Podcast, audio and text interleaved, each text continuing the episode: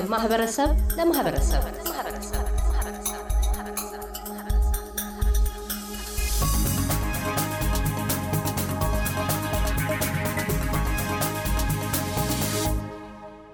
ከሁሉም የአውስትራሊያ ክፍለ ሀገራት ለረጅም ጊዜያት ከኮቪድ-19 ነፃ ሆኖ የቆየው ክፍለ ሀገር ምዕራብ አውስትራሊያ ነው።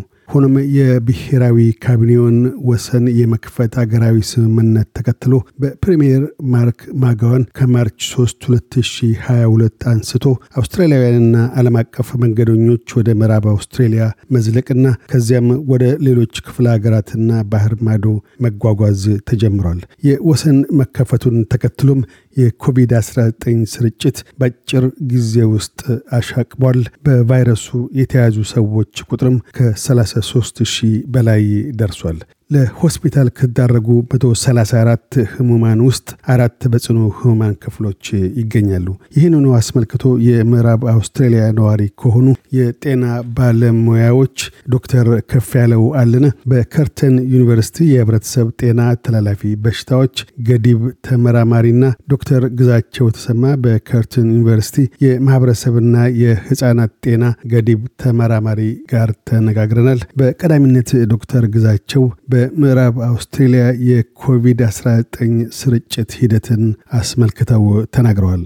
ካሳሁን ዕድሉን ስለሰጠኝ አመሰግናለሁ። እንግዲህ እንደሚታወቀው የኮሮና ቫይረስ ኢንፌክሽን ከጀመረበት ከሁለት ሺ አስራ ዘጠኝ መጨረሻዎች ጀምሮ በከፍተኛ ሁኔታ የዓለምን ማህበረሰብ እያጠቃ ነው። እንግዲህ እስከ አሁን ባለው ሁኔታ ከስድስት ሚሊዮን በላይ ዜጎች ህይወት ቀጥፏል። ከዚህ ጋር ተያይዞ እንግዲህ የተለያዩ ሀገሮች የተለያዩ እርምጃዎችን ጠንከር ያሉ የማህበረሰብ ጤና የመከላከያ ዘዴዎችን ተግብረዋል። ከዚህም ውስጥ እንግዲህ አውስትራሊያም እንደሚታወቀው የድንበር መዝጋትን ጨምሮ የተለያዩ የህብረተሰብ ጤና የመከላከያ ዘዴዎችን ስትተገብር ቆይታለች። ከዚህ ጋር ተያይዞ እንግዲህ የበሽታውን ስርጭት በተወሰነ ሁኔታ ለመቀነስ ተችሏል። ነገር ግን ዞሮ ዞሮ border መከፈት ስለነበረበት በተለያየ ደረጃ የአውስትራሊያ border ተከፍቷል። እንግዲህ የምዕራብ አውስትራሊያ መጨረሻ ከከፈቱት state ኦች መካከል አንዱ ነው። ከ March ሶስት ሁለት ሀያ ሁለት በኋላ ነው border ኡ ሙሉ ለሙሉ የተከፈተው። ከዚህ ጋር ተያይዞ በመጀመሪያዎች ሳምንታት ኢንፌክሽኑ እየጨመረ ሄዶ አሁን ግን በተለይ ባለፉት ሁለት ሳምንትና አስር ቀናት በከፍተኛ ሁኔታ ጨምሯል። ይህም በአሁኑ ሰዓት ያለውን መረጃ ስናየው ከአምስት ሺ እና ከስድስት ሺህ በላይ ነው በየቀኑ positive case ኦች እየተመዘገቡ ያሉት። ስለዚህ በአጠቃላይ ስናየው በከፍተኛ ሁኔታ እየጨመረ ነው። ከዚህም ጋር ተያይዞ በሚቀጥሉት ቀናትም የኮቪድ nineteen ስርጭት እየጨመረ እንደሚሄድ ይገመታል። እንግዲህ ከዚህ ጋር ተያይዞ የኢትዮጵያ ማህበረሰብ አንዱ ተጋላጭ ነው። ስለዚህ ማህበረሰቡ የተለያዩ የመከላከያ ዘዴዎችን እና ክትባቶችን እንዲሁም ሌሎች በመንግስት የሚወጡ መመሪያዎችን መከታተል ይኖርበታል። አመሰግናለሁ። ዶክተር ከፍ ያለስ እንደሚታወቀው የኮሮና ቫይረስ ስርጭት ከሁለት ዓመት በላይ ያስቆጥረዋል። አሁን በሽታው በመላው ዓለም በ official እስከ ስድስት ሚሊዮን ሕዝብ ያህል ህይወት ቀጥፏል። በሌሎች አጥኚዎች ዘንድ ይፋ ባልሆነው መልክ ቁጥሩ ከዛ ከሁለት ሶስት እጥፍ እጅ በላይ ከፍ ያለ እንደሚሆን ተገምቷል። በተለይም ታዳጊ ሀገሮች ትክክለኛ ቁጥር ወይም data ማቅረብ ባለመቻላቸው ጋር ተያይዞ ከክትባቱ በኋላ ሰዎች አቅልለው የማየት ምልክቶች አሉ። ድጋሚ ልብ ለማሰኘት የቫይረሱ መለያ ምልክቶች በዋነኛው አንኳር የሚባሉት በምን መልክ ነው የሚገለጹት? የበሽታዎቹስ መከሰት በተለይም የኦሚክሮን ከሰት አመጣጡ እንዴት ነው? ካሳሁን፣ በቅድሚያ ይህን እድል ስለሰጠህን በተለይ አንተንም የኤስቢኤስ አማሪክንም በጣም እናመሰግናለን። ለማህበረሰባችን ቀርበን የግንዛቤ ማስጨበጫ ውይይት እንድናደርግ ስለጋበዝከን ማመስገን እወዳለሁ ካሳሁን። እንግዲህ እንደሚታወቀው የኮሮና ቫይረስ ለብዙዎቻችን አዲስ ነው። ቅድሚያ እንደ ወደ ጥያቄ ከመግባት በፊት ማንሳት የምፈልገው ምንድን ነው ካሳሁን፣ ብዙ ግኝቶች፣ ህጎች እና መመሪያዎች በየጊዜው ይወጣሉ። እነዚህን ህጎች ሁላችንም በየጊዜው እያነበብን እየተወያየን እንዲሁም ደግሞ በሬዲዮ እየሰማን ከሄድን ግንዛቤያችን እየጨበጠና እየጨመረና ከዚሁም ጋር ተያይዞ ያሉትን የመከላከያ መንገዶች በአግባቡ በመጠቀም በሽታውን ስርጭት መቆጣጠር ይቻላል እና እንደዚህ አይነት ውይይቶች በማህበረሰባችን ዘንድ በጣም አስፈላጊ ናቸው። ደጋግመን በተወያየን ቁጥር በተለይ ደግሞ ከተለያየ ቦታ የሚመጡ ሰዎች በሚያውቁት ቋንቋ መረጃውን ባገኙ ቁጥር በሽታውን ለመከላከል በጣም እድሉን ይጨምርላቸዋል። እንደሚታወቀው ይህ ቫይረስ በብዛት የሚያጠቀው ከተለያዩ ቦታ የመጡትን ሰዎች ነው። ይህም ዋነኛ ምክንያቱ የአካባቢውን ባህል፣ ቋንቋ በደንብ ካለመልመድ የተነሳ የመከላከያ መንገዶችንም በአግባቡ ካለመከተል የተነሳ ነው እና እንደዚህ አይነት ውይይቶች በጣም አስፈላጊዎች ናቸው። ወደፊትም እንደው መቀጠል ያለባቸው ነው ለማለት ፈልጌ ነው። ወደ ጥያቄ ስመጣ ካሳሁን ኮቪድ አስራ ዘጠኝ የምንለው የበሽታው ስም ነው። ይህ በሽታ ሲያዝ አንድ ሰው የሚያሳያቸው ምልክቶች አሉ። ይህን በሽታ የሚያመጡ ተዋሳያንም አሉ እና እንደው መጀመሪያ የተዋሳያኑን ለመጥቀስ ያክል የበሽታው ስም corona virus disease ሁለት ሺ አስራ ዘጠኝ ወይም በአጭሩ ለመጥራት እንዲመች ተብሎ ኮቪድ አስራ ዘጠኝ የሚባል ስም በዓለም የጤና ድርጅት የተሰጠው ስም ነው። ይህ በሽታ በብዛት የሚያጠቃው በዋናነት የመተንፈሻ አካላትን ነው። የመተንፈሻ ወይም ደግሞ የመተንፈሻ ስርዓታችን ነው የሚያዛበው። የሰው ልጅ ለመኖር ከሚያስፈልጉት ወሳኝ ጉዳይ አንዱ የመተንፈሻ ስርዓት ነው። የምግብ ስርዓት አለ፣ የነርቭ ስርዓት አለ። ከነዚህ በተጨማሪ ዋናው አንዱ የመተንፈሻ ስርዓት ነው እና ይሄ የኮቪድ በሽታ የሚያጠቃን ይህን የመተንፈሻ ስርዓታችን ነው። ይህንም የሚያመጣው ቫይረስ የሚባለው ተዋሳያን ነው። ይህ የቫይረስ ረቂቅ ተዋሲያን severe acute respiratory syndrome corona virus two ተብሎ በ scientist ኦች በብዛት የሚጠራ ይህም ማለት ምን ማለት ነው? ወደ አማርኛ ስንተረጉመው ከባድና አጣዳፊ የመተንፈሻ አካላትን የሚያጠቃ ቫይረስ ቁጥር ሁለት የሚባል ነው። በአጭሩ ደግሞ SARS CoV two ይባላል። ይህ ቫይረስ በብዛት የታወቀው አሁን አይደለም። የቫይረሱ ዝርያ ኮሮና ቫይረስ ይባላል እና ይህ ኮሮና ቫይረስ እዚህ በፊትም ነበረ። በተለይ ኮሮና ቫይረስ አንድ ወይም ደግሞ SARS CoV one የሚባለው በሁለት ሺ ሁለት እና በሁለት ሺ አራት በወረርሽኝ መልኩ በተለያዩ ሀገሮች ተከስቶ ነበር። ከሀያ ዘጠኝ በላይ በሚሆኑ ሀገሮች ተከስቶ ከስምንት ሺህ በላይ ሰዎችን ይዞ ወደ ሰባት መቶ የሚጠጉ ሰዎችን ገሎ ነበር እና ያ የዛሬ ሀያ ዓመት አካባቢ የተከሰተው ይህ ቫይረስ corona virus one በቻይና፣ በካናዳ፣ በአውስትራሊያም፣ በዩኤስ እና በእንግሊዝ ሀገርም ታይቶ ለስምንት ወር ያክል በስፋት ተስፋፍቶ ምክንያቱም መጨረሻ ላይ ከሌሊት ወፍ የመጣ እንደሆነ ታውቆ ወዲያው በቁጥጥር ስር ውሎ የጠፋ ቫይረስ ወይም ደግሞ ከወረርሽኝነት የወረደ ቫይረስ ነው። ሌላው ከዚህ ከኮሮና ዝርያ ጋር የተገናኘው MERS CoV የሚባል አለ። ይህ MERS CoV የ Middle East respiratory syndrome corona virus የምንለው ነው። ይህም የዛሬ አስር ዓመት አካባቢ በመካከለኛው ምስራቅ እና በአፍሪካ እንዲሁም ደግሞ በደቡብ እስያ ውስጥ ታይቶ የነበረ ወደ ስምንት መቶ ሀምሳ የሚጠጉ ሰዎችን የገደለ ይህም ከሌሊት ወፍ የመጣ ቫይረስ ነው እና ከነዚህ የቫይረስ ዝርያ የመጣ ነው ይሄ የኮሮና ቫይረስ እና ከዚህ በፊት ከነበሩት ለመለየት ስሙን SARS CoV two ተብሎ ተሰይሟል ማለት ነው።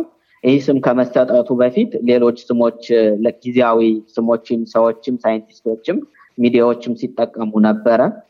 ለምሳሌ human corona virus 2019 ሁናን ኮሮና ቫይረስ ወይም ደግሞ ኮሮና ቫይረስ ዝም ብለው በማለት ሲጠሩት ነበረ። መጨረሻ ላይ ግን የዓለም አቀፍ በቫይረስ ዙሪያ የሚያጠኑ scientist ኦች ተሰባስበው የቫይረሱን ጸባይ ግምት ውስጥ በማስገባት እና ዓለም አቀፋዊ የስም አጠራርን ተከትለው SARS CoV የሚል ስያሜ ሰጥተውታል ማለት ነው። እና ይህ ቫይረስ በዋናነት RNA ወይም ደግሞ በእንግሊዘኛው single stranded RNA virus እየተባለ የሚጠራ እና በጣም ከሰው ወደ ሰው መተላለፍ የሚችል መነሻው ደግሞ scientist ኦች እንደሚሉት እስካሁን ድረስ በተጠናው ጥናት መሰረት ከሌሊት ወፍ እንደሆነ እና ከዚያም ወደ ሰው ተላልፎ ሰው በሰው ከሰው ወደ ሰው የሚተላለፍ አይነት በሽታ ሆኖ ያው አሁን እንደተባለው በሚሊየን የሚቆጠሩ ሰዎችን ሊያጠቃ ችሏል ማለት ነው። እና በዚህ በሁለት ዓመት ጉዞ ውስጥ ቫይረሱ ራሱን እየቀያየረ አንዱ የቫይረሶች ችግር ምንድን ነው? ቶሎ ቶሎ ነው ራሳቸውን የሚቀይሩት መንገድ ወይም ደግሞ ራሳቸውን በመቀየር ወደ ሌላ አይነት ዝርያ እየቀየሩ መጥተዋል እና አንተ አሁን ያነሳው ጥያቄም ይሄ ኦሚክሮን የሚባለው ከዚህ ጋር ተያይዞ የመጣ ነው። ከኦሚክሮን ከመምጣቱ በፊት ይህ ኦሚክሮን የኮሮና ቫይረስ ዝርያ አንዱ ሲሆን ከሱ በፊት ሌሎችም ነበሩ በተለያየ ሀገር ሪፖርት የሆኑ ለምሳሌ አልፋ፣ ቤታ፣ ጋማ፣ ዴልታ የሚባሉ ዝርያዎች ነበሩ። እንደው በቅርቡ በህንድ በብዛት የነበረውን ስናስታውስ ዴልታ የሚባለው ብዙ ሰዎችን ያጠቃ ነው እና ይሄ ኦሚክሮን የሚባለው ደግሞ አሁን ሀገሮች የታየ መጀመሪያ ጊዜ በቦትስዋና እና በ South Africa ሪፖርት ተደርጎ አሁን ደግሞ በብዛት በ Western Australia ም በሌሎቹ ክፍላትም ከሰው ወደ ሰው እየተላለፈ ያለ ቫይረስ ነው እና የዚህ ቫይረስ ዋና መገለጫ መንገዱ ምንድን ነው ካሳሁን? በቀላሉ ከሰው ወደ ሰው ይተላለፋል። ግን ደግሞ እንደው ጥሩነቱ ምንድን ነው? እንደ ሌሎቹ የኮሮና ቫይረስ ዝርያዎች የመግደል አቅም የለውም። ዝቅተኛ ነው ከሌሎቹ ጋር ሲወዳደር ማለት ነው።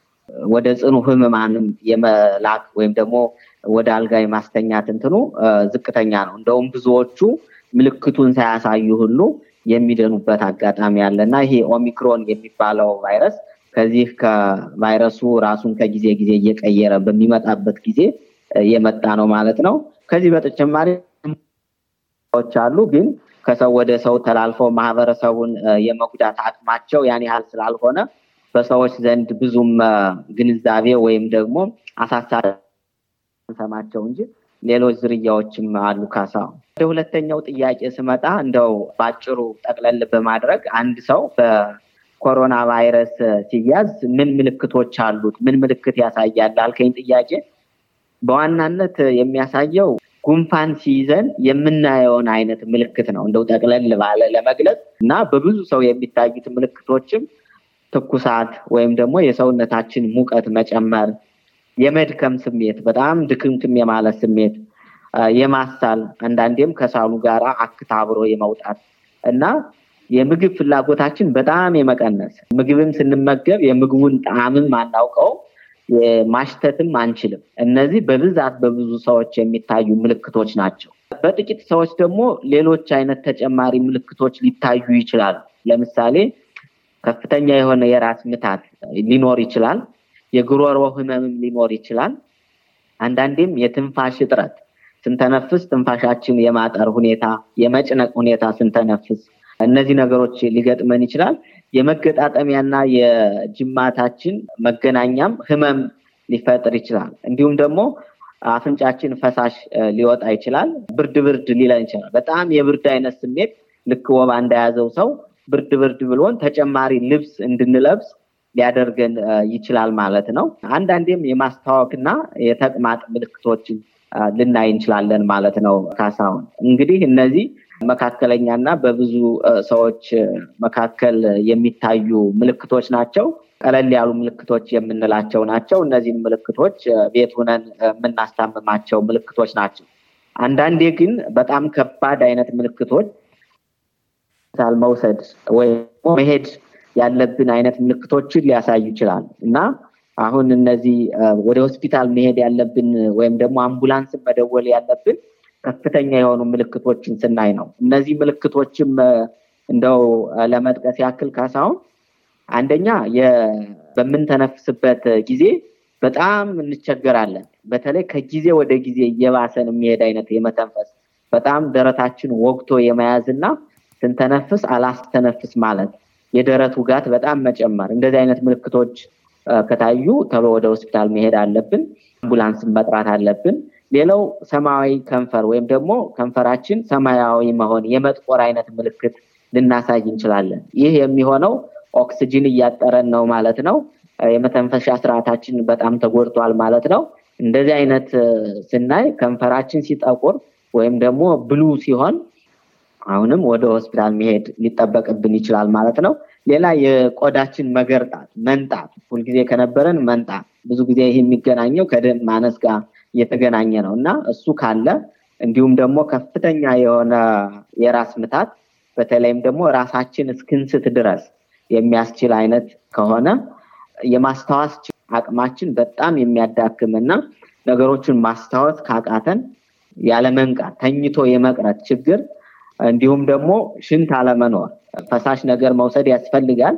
ግን ፈሳሽ እየወሰድንም ሽንት አለመሽናት ችግር ከተፈጠረ እንዲሁም ደግሞ በሚነሱበት ወይ ጊዜ የደም ማነስ፣ የማዞር እንደዚህ አይነት ምልክቶች ካሉ በተሎ ወደ ሆስፒታል መሄድ ያስፈልገናል። አምቡላንስም ጠርተን መሄድ ያስፈልገናል። የተለያዩ መንገዶች አሉ በየቦታው የራሳችን GP ቢሆን ደውለን ማማከር አለብን። ወደ ጤና ተቋም መሄድ አለብን ማለት ነው እና የበሽታው ምልክቶች እና በሽታውን ሊያመጡ የሚችሉ ተዋሲያን ይህን ይመስላል ካሰው ከዶክተር ከፍ ያለው አለነ በከርተን ዩኒቨርሲቲ የህብረተሰብ ጤና ተላላፊ በሽታዎች ገዲብ ተመራማሪና ዶክተር ግዛቸው ተሰማ በከርተን ዩኒቨርሲቲ የማህበረሰብ እና የህፃናት ጤና ገዲብ ተመራማሪ ጋር ያካሄድነው ቃለ ምልልስ በዚሁ አልተቋጨም። በቀጣይነት ሁለቱ ባለሙያዎች ከኮቪድ-19 የመከላከያ ብልሃቶችን ክትባትና የመመርመሪያ አይነቶችን አስመልክተው ይናገራሉ። እያደመጡ የነበረው የ SBS አማርኛ ፕሮግራምን ነበር። የፕሮግራሙን ቀጥታ ስርጭት ሰኞና አርብ ምሽቶች ያድምጡ። እንዲሁም ድረገጻችንን በመጎብኘት on demand እና በ SBS mobile app ማድመጥ ይችላሉ። ድረገጻችንን SBS dot com dot au Amharic ን ይጎብኙ።